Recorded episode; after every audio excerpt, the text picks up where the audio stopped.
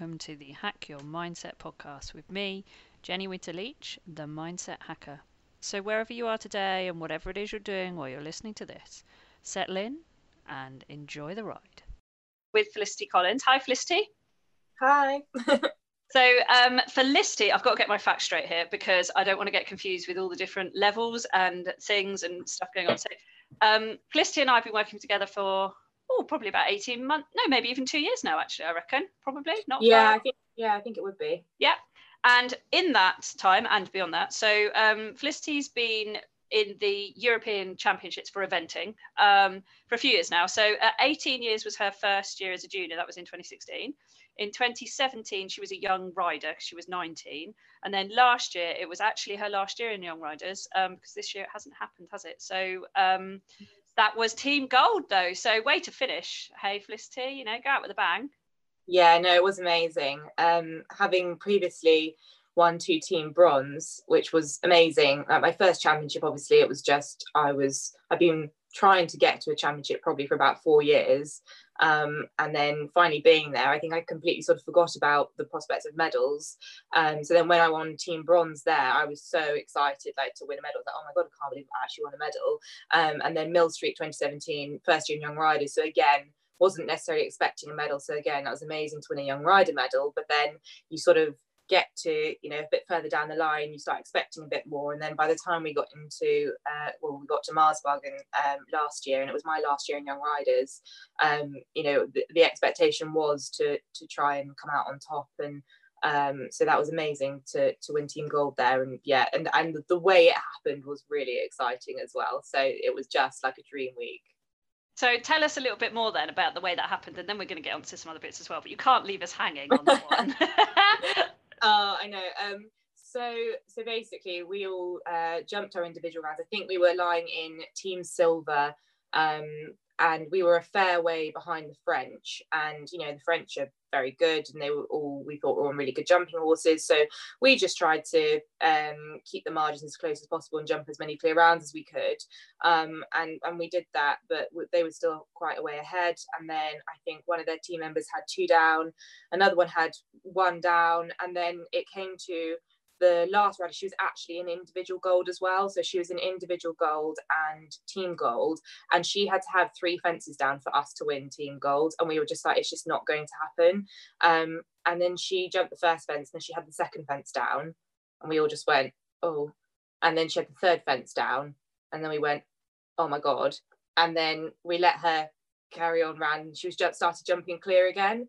And so I was stood there like, oh my god this is so close but are you and, and i actually admittedly i had had a rail down myself so i was at the point where I knew if she didn't have another rail down, it would have been my pole that would have cost us the gold medal for the team. So the emotions that were running through my head at that point were just crazy. Um, and then she came into the last combination, which was the treble, and she jumped in, and then it just went straight through the second part of the treble and we all just went I've never I've never been hugged so tightly in my life. Everyone just like jumped on each other but we were still silent because she still had to jump on the fence but it was like this silent like hugging and it was amazing and I just cried for about an hour. So so it was just that's probably probably one of the best moments of my career so far. Even though it wasn't an individual medal for me it was just incredible. And my, then my it also meant obviously really sad for her, but it also meant that our British teammates actually won their two individual medals off that last pole as well that she had. So that one pole gave us one gold, one silver, and one bronze. So wow, and that's awesome. And it really can be that close in eventing, can't it? It can literally be a pole between your yeah 100% um and it's that's why it's so hard to get it right in this sport but when it when it does go right it's even more amazing so tell us a little bit about then how you've come to be eventing at that level at the grand age of you're t- 21 now, aren't you? I'm 22 now. I'm getting oh, old. sorry.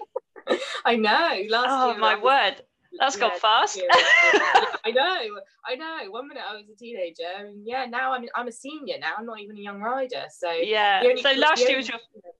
Gone the only classes that I can do now that are youth classes are under 25 so I'm hanging on to that. Yeah yeah. So and last year was your first sort of proper year as a senior really wasn't it? Well yeah I sort of um had a bit of a transition like alongside young riders obviously. I was doing all the under 21 trials but i was also trying to get qualifications for five star and step a lot of horses up so i mean i have been competing in senior classes you know since i was like you know, 15 but um last year was kind of beginning to really rub up against the shoulders of the big boys and um that that uh, well would have helped me for this year if we'd had any events but um but we hadn't and i actually did um, get on my first senior team as well last year, which was uh, a Nations Cup team um, out in Belgium. And so that was an amazing experience as well to ride on the senior team for the first time. So that's incredible. Okay, so I did interrupt you when I was saying to you, tell us about your history. How how have you gotten to be where you are now at the age of 22? yeah. Um, so I started eventing with uh, BE when I was 13, so my 13th year. So you can start when you're 12, but I didn't have the right pony. I had naughty, nappy, tricky ponies. So um, I I missed a year, which I was very upset about because I thought it was going to be the end of the world.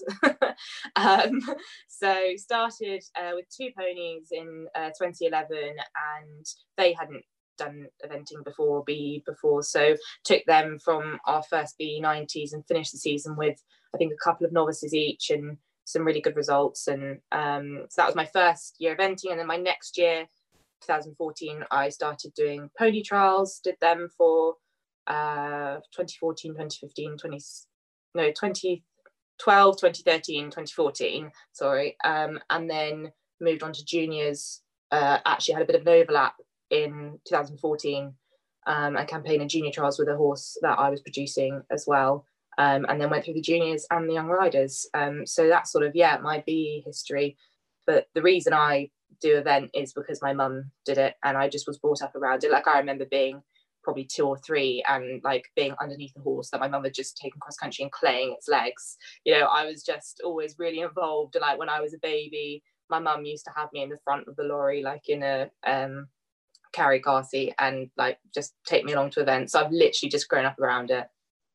And so I know you've grown up around it, so you probably don't know anything else, but it always fascinates me. And the question I always ask people is so why do you do it? What's it all about for you? Um, well, when I was younger, um, I didn't necessarily want to be an event rider. I always knew I wanted to do something with horses. I think, you know, when you're a kid and you have those things, I think at one point I was obsessed, I had to be a hairdresser that was that at one point. I think I was like five or six then. Um, and then when I was sort of eight or nine onwards, I actually really wanted to be a vet. Um, and I wanted to do that until I was about 15. Um, and just before my GCSEs, I started sort of getting a lot more serious in the eventing.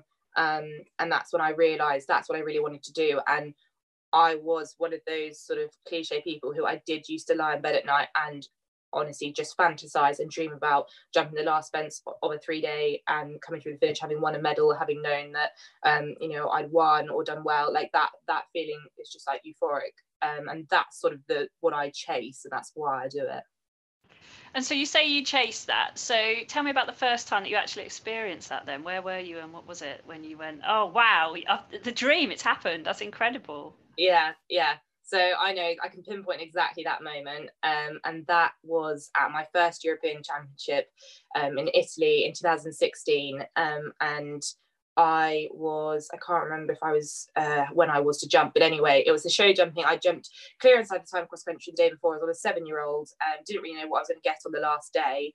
Um, knew that the margins were really, really tight that year, um, and knew I had to jump clear to, to sort of be in with a shot um, of keeping the team medal. And yeah, so jumping the last fence and knowing that I jumped clear, finished on my dressage score, like that's all I had wanted to do for so many years. And to do it with that horse as well, it just like it just meant everything to me. And I have a photo of it. I have a photo of that moment, and yeah, I have it in a frame. It's my favorite photo because it just encapsulates everything that um, I worked towards to that point. Okay, cool. So having worked towards that and achieved that, then what is it then that made you carry on? Why didn't you stop at that point and go, "Oh yeah, I've done it. Thanks very much. Dream tick." Because mm-hmm. most people don't even get to that, do they? Let alone go tick. Oh, next. Yeah, um, well, I think that's where the youth programs are really helpful because there's so much structure around it, and it was just a natural progression. So that was my last year in juniors, and then I knew, oh, next year I'm in Young Riders, so I want to be able to go get on the Young Rider team.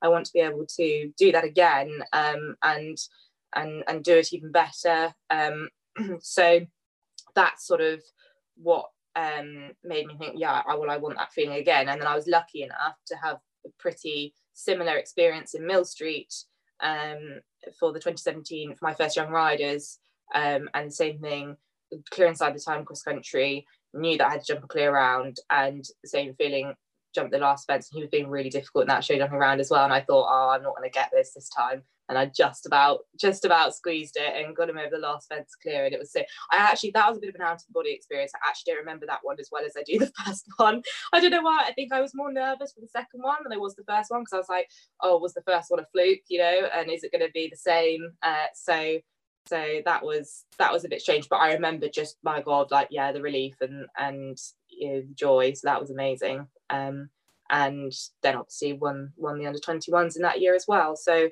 there's just there's always something to work towards. And and, it, and it's always different. It's not necessarily jumping the last fence of a championship.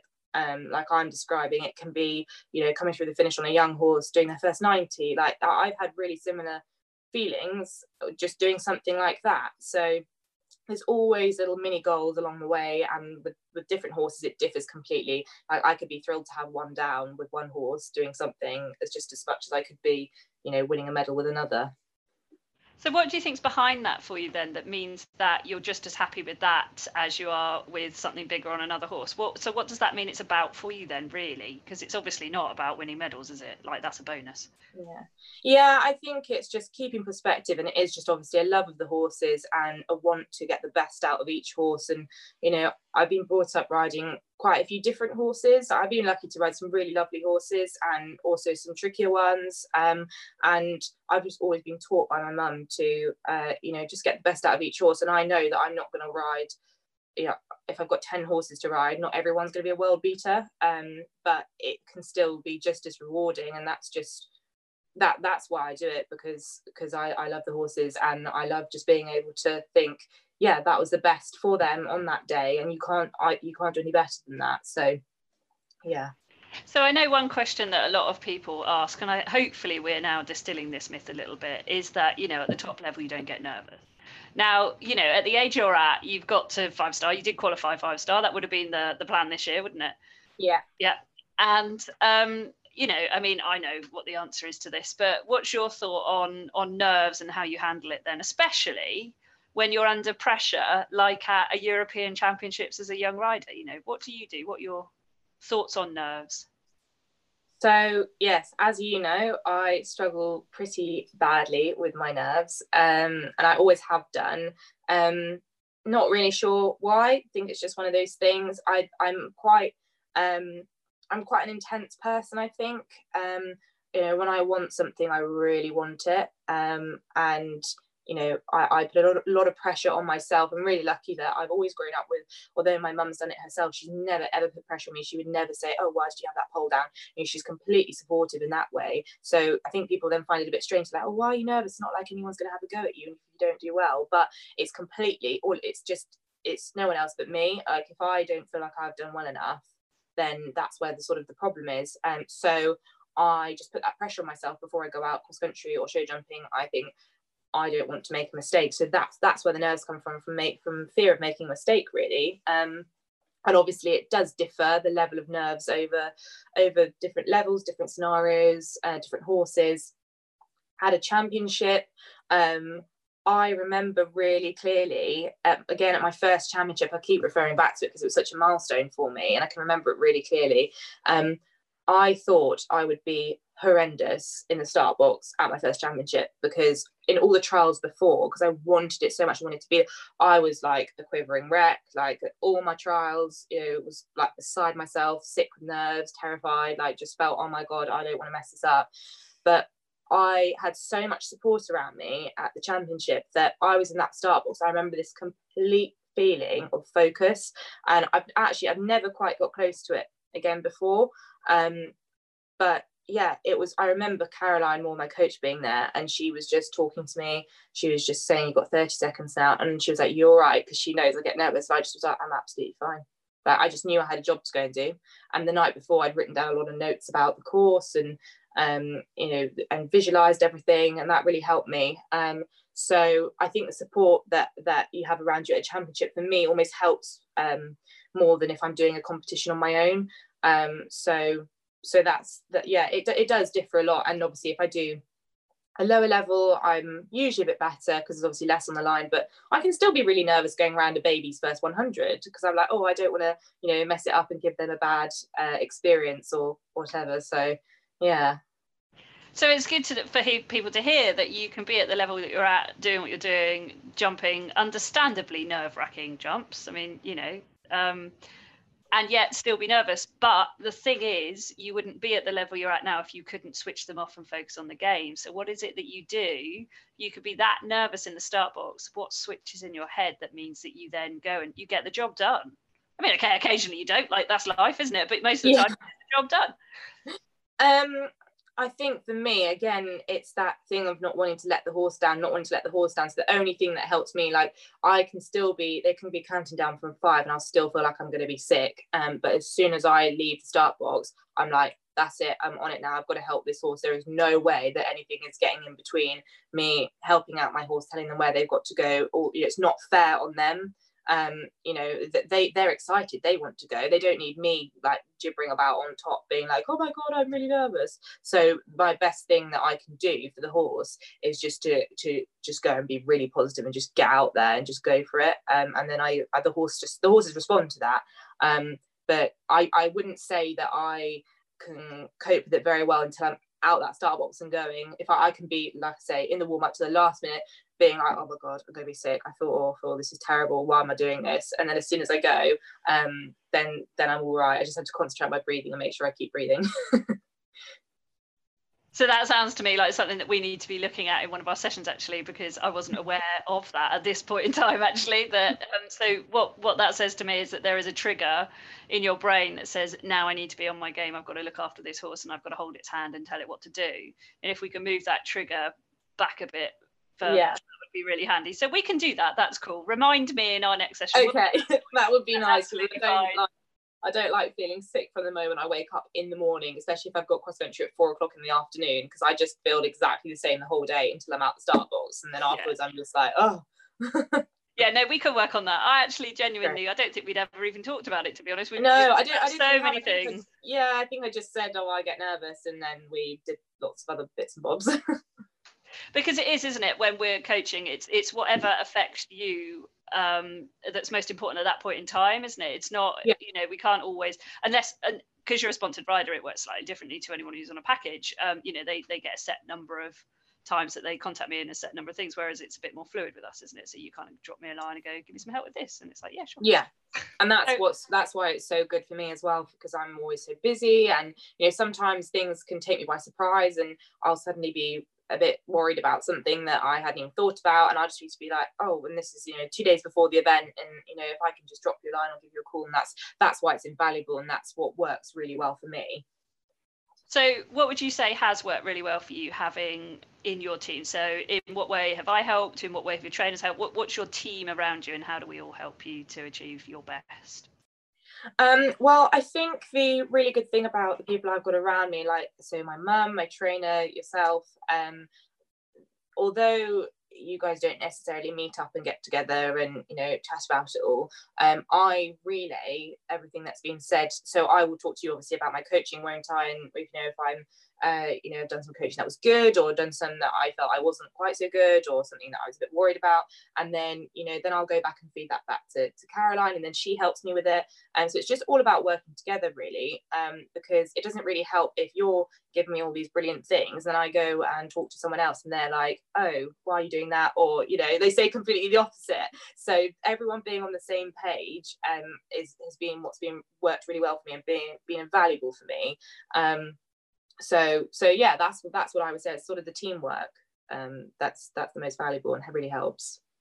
And it is interesting that isn't it? Because we aren't a team in that we don't meet up. And i do work with some people that way actually interesting mm. enough. I will talk to their trainers and vice versa but actually you know it, it doesn't definitely doesn't have to be that way. If you're open enough to help us be your team then that's yeah. kind of you know you're you're in the middle managing us really. That's how it, it needs to be isn't it? For you to get the best out of what you need yeah, hundred percent. Because no one else knows what I need apart from me, really.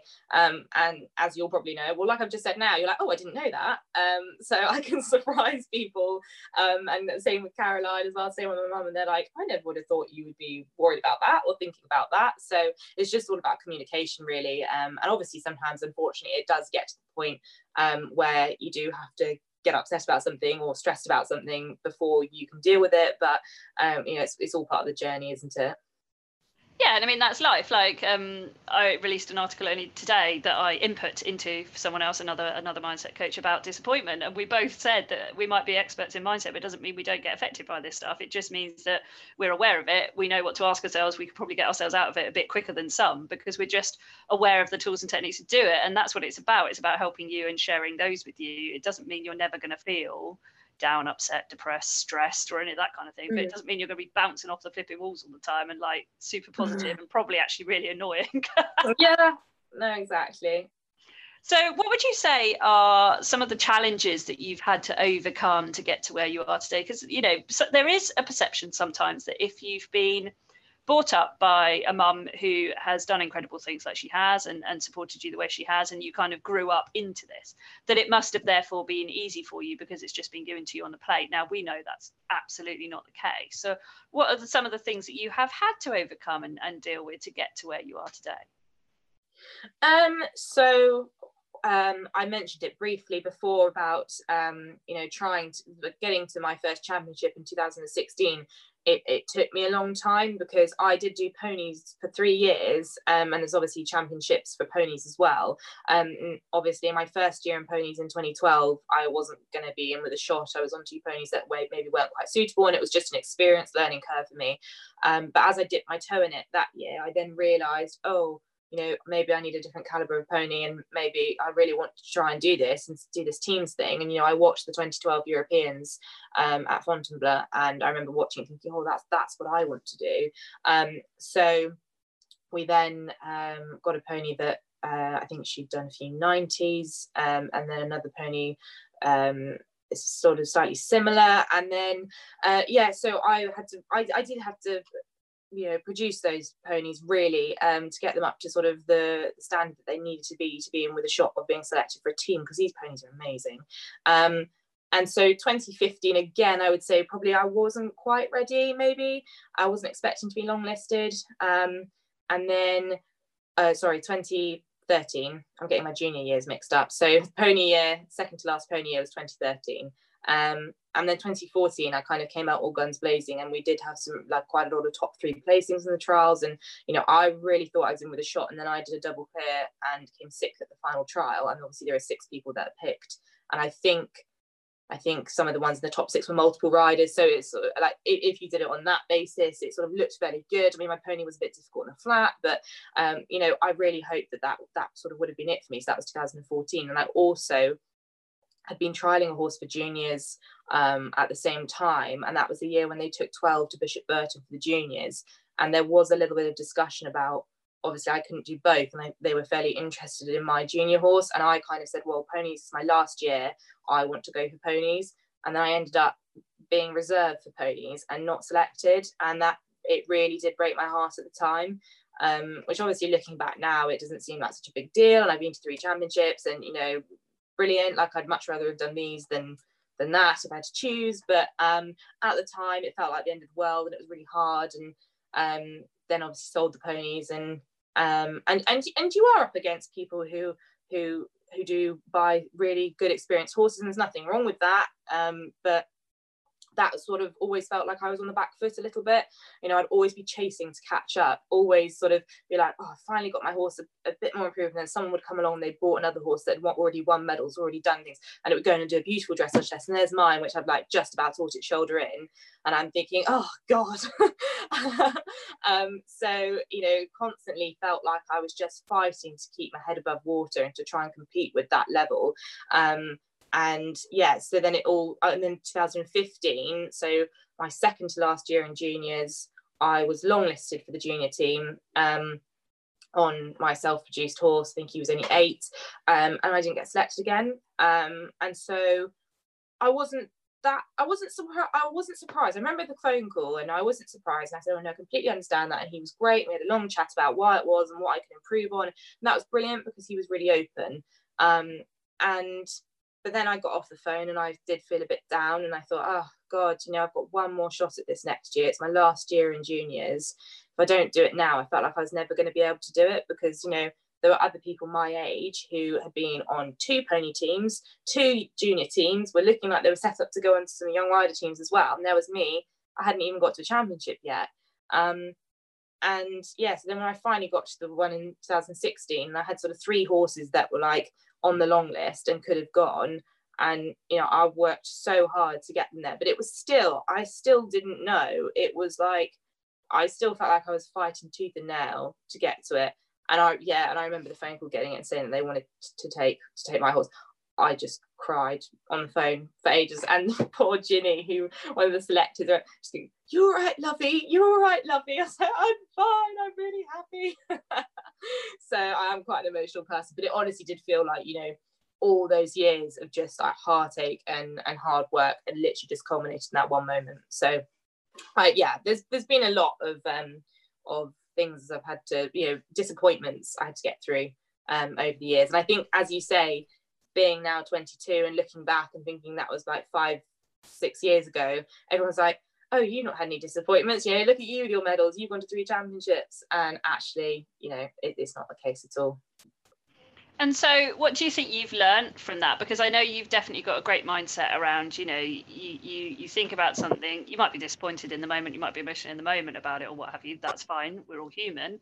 Um, but then you've got a great mindset about, right, what do I need to learn from that? What do I need to do about that? And I think probably having Caroline as a trainer is really helpful in that as well. And probably the way that your mum is, I would think, is very useful in that kind of like, okay, the fail fast get the feedback you know like a bit of a mistake there or something not quite right what am i going to do about it? And i know certainly the way you come to me and you say i've had this issue or i've had this problem what do i need to do about it? Because you haven't got the answer at that point because it's in your brain or what have you you know? So what what have you learned from those challenges do you think that have set you up to be the person that you are today? Um, well, as I say, I am quite an emotional person, and I obviously would be upset after an initial disappointment. Um, and but then i'm the type of person that i'll let myself be upset for a day. And then if you see me the next day i'm like this is happening. And i, I don't care. This is going to happen. I'm going to make it happen. I'm going to do it. I'm going to get on the team. I'm going to have that feeling of coming through the finish. And i don't care. Like no, nothing's going to stop me. Like it almost is like over the top. Like i'm so i was so driven. Um and yeah i you know i might at the first i think oh god what's the point? That's that's really disappointing. But after that was just like, no, I'm going to show everyone. Like it's just that like stone hard, like just I just get my head down and I just go and, and I don't let anything stop me. So so I've definitely learned that if you want something, you have to go and get it. Um, and I think you know coming out of young riders that's something that i was a bit worried that i might lose because obviously there's not a specific goal to work towards like i'm going to go to that championship um, so that's been a little bit of a shifted mindset that I've had to had to deal with and start thinking about. Obviously, haven't been able to put it to practice quite as much because of um, because of the lockdown and no competing. But um, I just want to really make sure that I don't lose that because looking back, I don't think there are that many people uh, of that age. I mean, probably in eventing there are because we're all crazy. Um, but you know, in the general population, I don't think there are many people with that much drive. Um, and and I think that is really important. I think that's that's why I've got where I am today. My mum's just my mum is a complete grafter, and she's just taught me to be like that way. She was like, well, you, you just have to make it happen. Then she's like, do you want, do you, if you want to go there, if you want to get selected, you just have to be better than everyone else. And how are you going to do that? You have to work for it. So Wow, so you've got an incredible work ethic and, and a steely determination. And do you know what? If you look at any of the top riders, then they've got that. It, sometimes it can be seen as selfish, but it, it's that mm-hmm. single-minded. I'm having this, and nothing's going to get in my way. And unfortunately, that does mean sometimes you have to make sacrifices and things as well, doesn't it? Yeah, I made a lot when I was younger as well. Um, you know, I'm sure a lot of people can relate to this being horsey. And I was always the person that would, you know, miss out on the parties at school and things. Um, with the eventing, it's slightly different because we all would really make the effort to see each other. So I can't deny that um, that I didn't see my eventing friends. But um, yes, at school certainly, like I I made a lot of sacrifices with friendships and things like that. And I missed my leavers prom to go to Houghton for the championships. Um, I missed another prom. I can't remember when it was or something. I missed something else, um, and there was just no question about it. And my friends at school used to always find it really odd, and they were like, "But this is really important. Why aren't you doing this?" And I was like, "Well, it's not because I've got a competition to go to, and if I don't do it, then you know I'm I'm I, I need to do it. So yeah, so they didn't really understand that. Um, and just yeah a lot of a, a, lot of people when they're younger you know they just they want to go out live a life i didn't i just was like well no i need to ride my horse so yeah a little bit sad but then you know it all it all paid off and yeah i'm as i get older obviously i do want to have a little bit of a balance but but i have to appreciate that how i was when i was younger has got me to where i am now so and so has any of that changed to where you are now? That sort of, or is that steely determination still 100% there? Um, I think it is still there, but um, as I say, it's hard because I haven't um had it had a chance to put it to to action this year yet. So you almost forget what it's like because I can't be like, I'm going to go out to that competition. I'm going to try and go to that event and do really well. And I'm not going to let anyone. So I'm like, oh, there's no events. um, so I'm certainly like still using it at home to train the horses, and I still do use it probably on a slightly lower scale every day at home with the horses, and think, you know, right, I'm going to, you know, even when you're not feeling like doing flat work or something or doing dressage, I think, no, I'm going to go and do it because it might be that marginal gain that means that I do a better halt in a dressage test, and then I might come one place above, and that's that's how my brain works. So I so I do use it, um, even when I'm not realizing probably. Yeah, I think you do. and and also that is a perfect proof yet again with everyone that I have interviewed on these Q and A's that have achieved incredible things. That steely determination that they have got a goal. That it, it means that they get up every day and they get on with whatever they've got to do. And it might be that some days that's a day off because that's part of the plan. That's fine. But every day there's something that is helping them get towards that goal. It's not kind of thinking, oh, it'll come to me. It's I've got to make it happen. Yeah, hundred percent. So what would you say then um, you're you're doing during lockdown? So obviously there aren't events and things so that's slightly different for you and for a lot of people but you, you mentioned your training and stuff. What's changed for you as a result of lockdown and how are you therefore keeping motivated? I mean you kind of alluded to it but but what more is there uh, so I sort of allowed myself to have a bit of a strange week. I think when it was first announced and we knew there were no, there were no events, um, and that's something I got a lot better at um, since working with you. um, it's because before that would have been like, oh my god, I can't. Yeah, I need to keep going. Need to keep going. Need to keep going. And I was like, I'm going to allow myself um, some time just to process because then I know that I'll come back actually with a better mindset on it all rather than just feeling completely frazzled by week three and not knowing where I am or what I'm doing. So um yeah, so then once I sort of got my head around it all a bit more, um, I have a weekly plan with the horses on a whiteboard that I write out every sort of Sunday, beginning or beginning of the next week. Um, and so I went through it and I just started making a plan. And we obviously said, right, take out the fast work. So none of the horses are doing any galloping or any fast work their hacking. They're still doing the same length hacks, but they're doing less trotting, just doing more walking, and it's more um, the older horses are doing more hacking, um, whereas the younger horses are perhaps doing a little bit more in the school. Um, because this is for them, it's a time for them to uh, learn a bit more, and, and for me to really give them as much of my time as I can because I have got the extra time. Um, a couple of horses have gone back home to owners for the time being, which makes sense. Um, and actually, at the time that feels a bit strange and you think oh god that is you know how's that going to be? Um, and actually you know everything has a silver lining. It means that i have a couple less horses to work and i'm having more time to do other things um, and the horses still have really good routine um, and just the younger horses they might be worked five days a week now rather than six because they don't need to worry about their fitness levels because they're not they're not going to go out and do a cross country course. And um, with the older horses they might just swap what would have been a flat work or a jump session with a hack instead.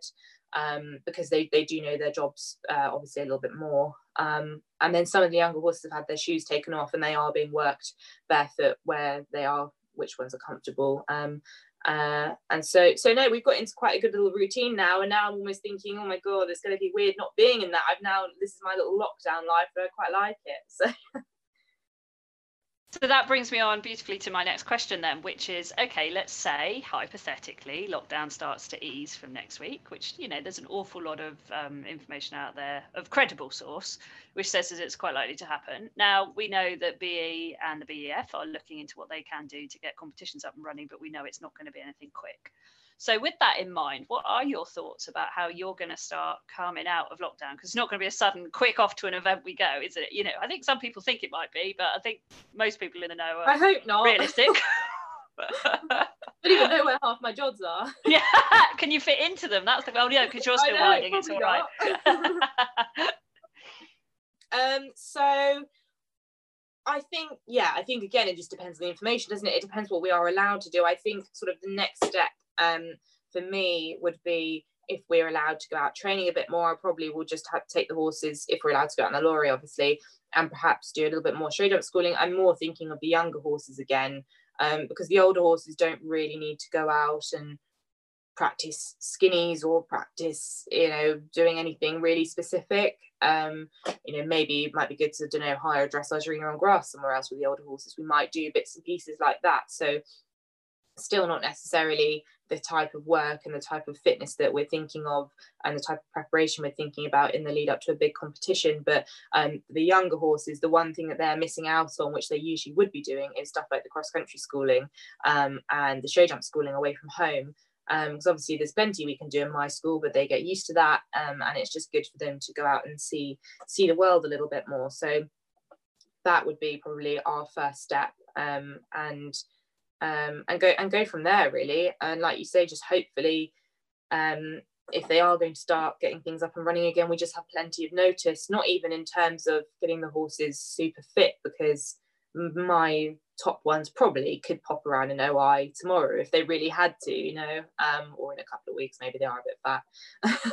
Um, and yeah so so they could do that but it's not really it's just the preparation in terms of mindset and little things like you know getting all the the tack and the stuff ready and um and planning planning as well the season because what why would I go out and jump around and know why, like, where am I going? You know, so I haven't really at the moment got any sort of thing that I am aiming for because I don't know anything about the time frames. And even if they start eventing in end of August or maybe in September or whatever it's going to be, that doesn't necessarily mean that, oh, well, because the five star in France is in October, you'll be going to that, right? I'm thinking, well, not necessarily, because that will only leave me two events before then, probably. Um, a hell of a lot of fitness work to do. Um, and for that sort of level, you can't really go to that um, off off just sort of one one or two runs. So especially not for me anyway. I'm not experienced enough. Um, so so that'll be interesting um, to see how that pans out. Um, I think for the lower levels and for the young horses, it's slightly different. They probably could go and pop around, you know, a 90, 100 and not exert themselves too much um, and get a few in at the end of the year if that were the case. But with the older horses, it's going to be quite difficult to to work out sort of um, what what we can get them to. So we'll just have to see.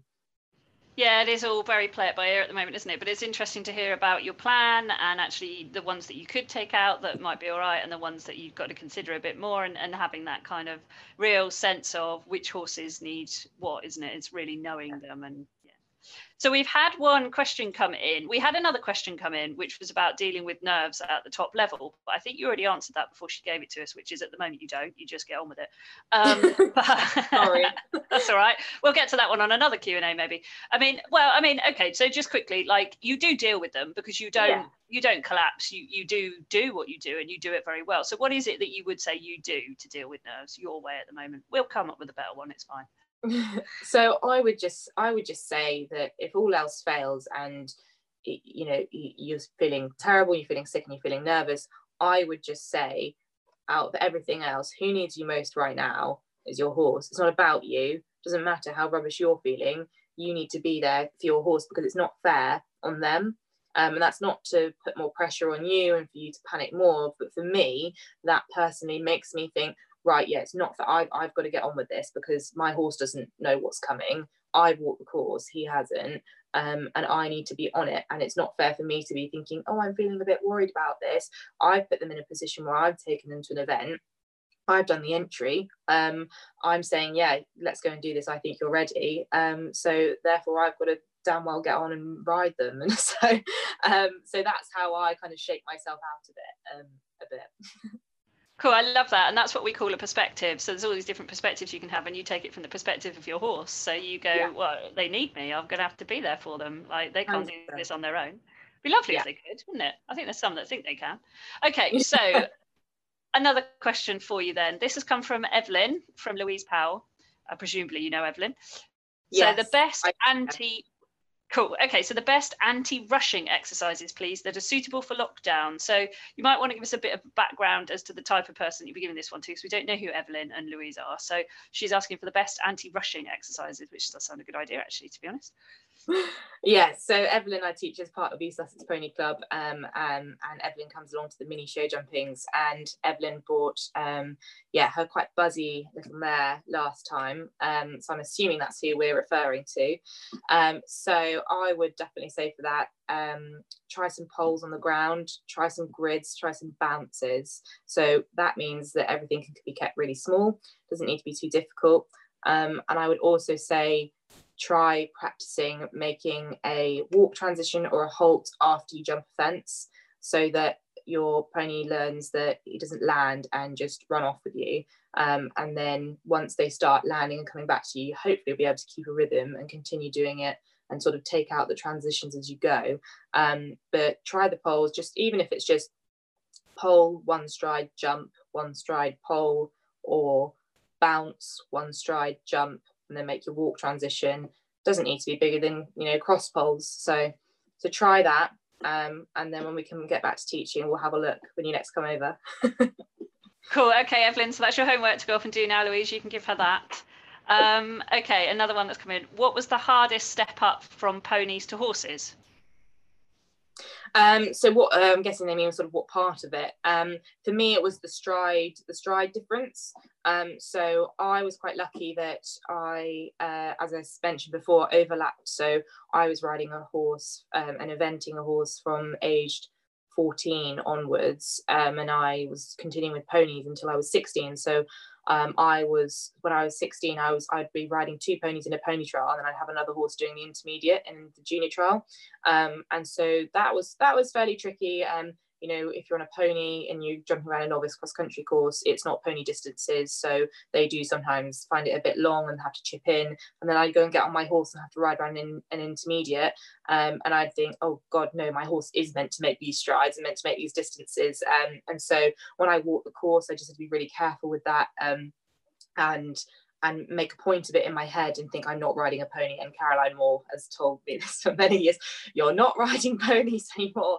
Uh, she has to say that to a lot of her pupils, I think, um, that she teaches.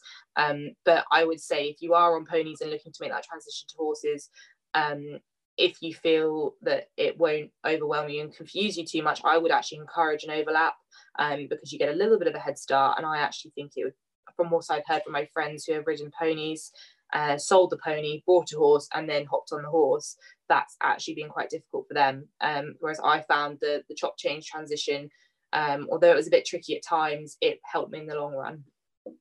Cool, thank you very much. I think you've primed your pony clubs that you coach because we've got another question in here from Nettie. I presume you know Nettie. Yeah. Yeah. So the best exercise to help a horse who jumps fences to one side. Oh yeah, I need this one. so uh, yes, I know um, the horse that Nettie's referring to, and he does like to do that, and he likes to jump out very far as well. Um, so Nettie, we need to get you some um, guide poles, some V poles. So if he jumps to the right, then a V pole on the fence on the right hand side. Um, if he continues to do it the V pole, move the pole up a bit. So I'm trying to show you. So the pole's on the um, on it like this. If he's still doing it, move it up a bit. So it sort of and moves over as well. So it pushes him out to the left a bit more if he's drifting right. I can't actually remember which way he drifts. Um, and what you could also try is a pole on the ground on the other side of the fence. So as you jump the fence, you've got the fence here, um, put a pole on the landing side, sort of there, so that when he jumps and he wants to go right, he's got a pole there. Um, and you'd be amazed at how good they are actually at figuring that out. You, you'll feel like he's going to jump on top of the pole, um, but they don't often do that. I've been using that um, at home, and that's actually really helped. So yeah, try the guide pole leaning on the fence, and also try one flat on the ground parallel as well. Cool, that's really awesome. I think in my case, it's straighten yourself up so you're not pushing him to the right all the time as well. I think that is also a good point. That's yes, exactly. Make sure you're sitting straight, Nettie. okay, another question in. Oh, it's like quick fire questions now. I'm loving this. Okay, um, what? Well, presumably this is when you're not in lockdown because you've already said you don't do the gallop stuff at the moment. But what kind of fast training do you do, and do you do it on a gallop track or just in some grass fields? Yes, that's a really good question. Um, I actually alternate it. So um, if um, for top level, uh, usually we do fitness work with the horses every fourth day. Um, we're talking for five star, top, top level. Um, uh, sometimes if it's a lower level, maybe intermediates, it might be every fifth day. Just depends on the horse as well. So what I would do is on fifth day, I would take them up the gallops. Um, I use Brightling gallops. So anyone in East Sussex, I recommend them because they are vertical. Um, so they are, you know, they don't allow the horse to go too fast. So it reduces the risk of injury on their legs because if you've got a gallop that's a bit more of a flat line with not much of a gradient, uh, it's likely that your horse is just going to take off with you. Uh, whereas if it's a higher gradient, they can't go so fast and it's better for their legs. So that's the gallops we use. Um, usually go up them two, three, three times probably for the top top level, um, and probably two times sort of intermediate. Um, so on the fifth day we do gallops and do that. Then on the tenth day I would then go into our fields at home. Um, I take my stopwatch and I do um, either continuous or interval training. So I might do the top horses, it might be uh, four lots of six minutes, um, just sort of steady cantering up to the bridle um, and give them two minute breaks in between. Um, again, that varies. It can be three lots of three minutes, it can be three lots of four minutes. It all depends on the horse and the level. Um, and then on the 15th day, I would go back to the gallops again. So that's how I like to do it. So just so that they don't get um, crazy with going in a straight line flat out, I think it's really important to use fields and grass as well if you can, if you've got good ground, um, so that even with a little bit of an undulation, if the ground's good, that's actually really good for them because it makes you practice gear changing. So especially if you've got a strong horse like I have, um, he then doesn't just learn to go straight line fast as he can. He actually has to listen to me. We uh, you know have to go up we have to go down we have to gear change. And so it's fitness but it's also discipline for him. So um, that's what i do with my horses. Okay and a follow-on question from that then is if you've got a gallop with an incline in it um, how do you introduce that incline to a horse that's maybe a little unfit or you know isn't at the peak and is competing down at the real lower levels as well yeah, so that's also a good question. Um, and it's really important because um, if you're newer to the sport or like you say, moving up the levels or start only just starting your canter work, I think a lot of the perception is, oh, I'm at the gallops, I need to gallop flat out up this slope once, twice, three times, whatever you've been told or think you should do. Um, but we often trot up them um, first time, uh, especially with young horses. And often that's enough. If the gradient's enough, like at Bright, if you trot up those gallops once and you're on a baby, that, that would probably be more than enough for them. Um, something I sometimes do um, if I don't want them to go up three times, but I think they need to have just a little bit more of a pipe opener, I'll just go halfway down and turn back around and go up um, just halfway. Um, and it's just really, it's just important not to overdo it because at the time the adrenaline runs with the horses as well. So they'll gallop up there flat out, they'll uh, puff and they'll cool down and then they'll be like ready to go again. You think, oh, you know, I'll go up three more times. And actually, that's just the adrenaline. So don't be fooled at, you know, how hard they are working um, and, and try not to overdo it too much because you probably would be surprised um, at just how fit it does get them, depending on the horse. And so, how often would you incorporate that into your work if it was on site, for instance, so you could get to it super easily? Um, well, I suppose if you were hacking, uh, you could incorporate like your trotting for your hack. Maybe you would then trot up the gallops once um, in as part of your hack, um, and then you know at another part you might do your one canter session a week. Um, again depends on the horse probably if you're at probably if you're at 100 to novice level you mm, probably would only need to sort of do canter work once a week or once every six days um, and then you might it just depends on the length and the incline but you might want to go up that once or twice. Um, but yeah this like you say you don't always have to gallop flat out up a gallop. Even if you walk up it if it's a really steep incline you walk your horse up the gallop three times that would be really hard work for them. Um, so you could just have use it as like a, a slightly more um, gym gym session of a hack um, and and put it in that way Cool. So you don't really have to do very much then to start getting them fit in that respect at all. I mean, I think some people think you've got to hammer them around all the time, but once a week, every other week, something like that is enough. Yeah. I've been really brought up on the fact that you, you don't necessarily need to ham them. It's actually uh, fitness wise, a, a, lot of people forget that actually walking and trotting does does aid fitness a lot. I mean, my mum competed when there were roads and tracks, so if anyone knows about getting a horse fit, it would be her. And actually, she's quite um, she doesn't really like the gallops that much because she thinks it just gets them sort of a crazy fit. Um, some horses that's good. Some do need to really get their adrenaline up and go for it some don't so much. Um, so I, would just say that also if you're schooling, there's no reason why like my youngsters they won't start going up the gallops until they are doing a new format two star probably. Um, because I can do most of their fitness work in the school, just cantering around. Even if you have a schooling session, you think, oh, I'm going to do, uh, you know, make sure 20 minutes of my schooling session is cantering. Be surprised, it does get them fit just schooling them. So don't think that, oh my goodness, I'm going eventing, I need to do gallop work. Um, no, you don't need it. Super. Okay. Um, Nettie said thank you very much as well. By the way, I think that was to the jumping left thing, wasn't it? You're welcome, Nettie. She's gonna. She says she'll let you know how it goes. Okay. So really, really quick one. I've got two questions left for you. So, how do you cope with the hard ground at competitions at the height that you do? Okay, really interesting. Um, so obviously we do have um, grounds work that's taking place at events. So they water it, um, they spike it, um, they aerate it, um, so sort of spikes it and then pulls the ground up a bit, I think.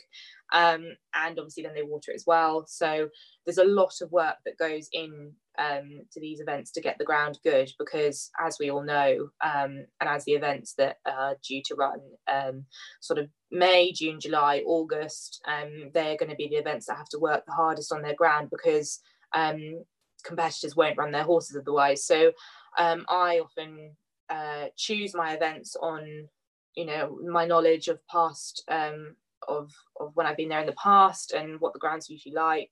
Um, and then I'll get there and I'll walk the course. Um, and you know, sometimes they do all they can to the ground and it's still just firm, just because we've had you know crazy hot weather or whatever it, it might be. Um, and depending on what the horses are doing next, um, and where they are in their season plan. I might decide not to run them cross country. I might decide just to show jump them because obviously it's um, you know a minute and a half um, and jumping you know fences on flat ground, no drop fences, all that sort of thing. Um, whereas cross country is obviously a lot more strenuous uh, with all the drops. Um, and just depends on the horse as well. Um, I've got a couple of horses that uh, we put pads on their front feet, um, just literally as a precaution when it comes to uh, comes to the summer. It doesn't necessarily mean that uh, it prevents them from going lame or anything. We just they're just more comfortable. They just seem to perform better with it. So that's always something that we consider if I feel like a horse is perhaps struggling um, in that time of year. Um, but yeah, it's just it's just about knowing your horse really and thinking, you know, oh my horse likes wet ground. You know, perhaps you might give him a mini summer break rather than give him the whole winter off, and uh, just pick your events carefully and just um, think about the longevity of the horse and think, well, perhaps maybe you don't need that run that day um, if the ground isn't quite how how you think it sh- is should be for your horse. So. Cool. And I think what's lovely to hear is that your ethos, your training methodology, who you have around you, and everything is very much based on what we know is very important to you, which is your horse's welfare. Like everything is always for you. It's always the horse, isn't it? Even how you deal with nerves, you deal with it by thinking, I've got to help my horse. It's about my horse. Everything's about my horse. And I think yeah. it's lovely to hear that, that actually, even with a real competitive drive and, you know, wanting to achieve things, it's about ultimately, it's always about your horse, isn't it? Yeah, hundred percent. Um, and and obviously, I have been brought up on that as well. But I would say I'm even more pro it. Like I can get um, a little bit the other way with it, as I've obviously spoken to you about before. And I almost get so worried about my horse because I just obviously have such a partnership with them, and you know, really have a have what I feel is that you know a deep connection with them, and I would you know i just feel like oh, i'd never forgive myself if something happened to them because of something that i did. So that's why that's what makes me strive to be as good as i can because then i know that i can you know if i've just got that extra bit of knowledge and i can just pull the rein a little bit that way use a bit of leg that way i might be able to make it easier for my horse. And that's that is just what it's all about for me. And you know all of my horses are just they are like pets.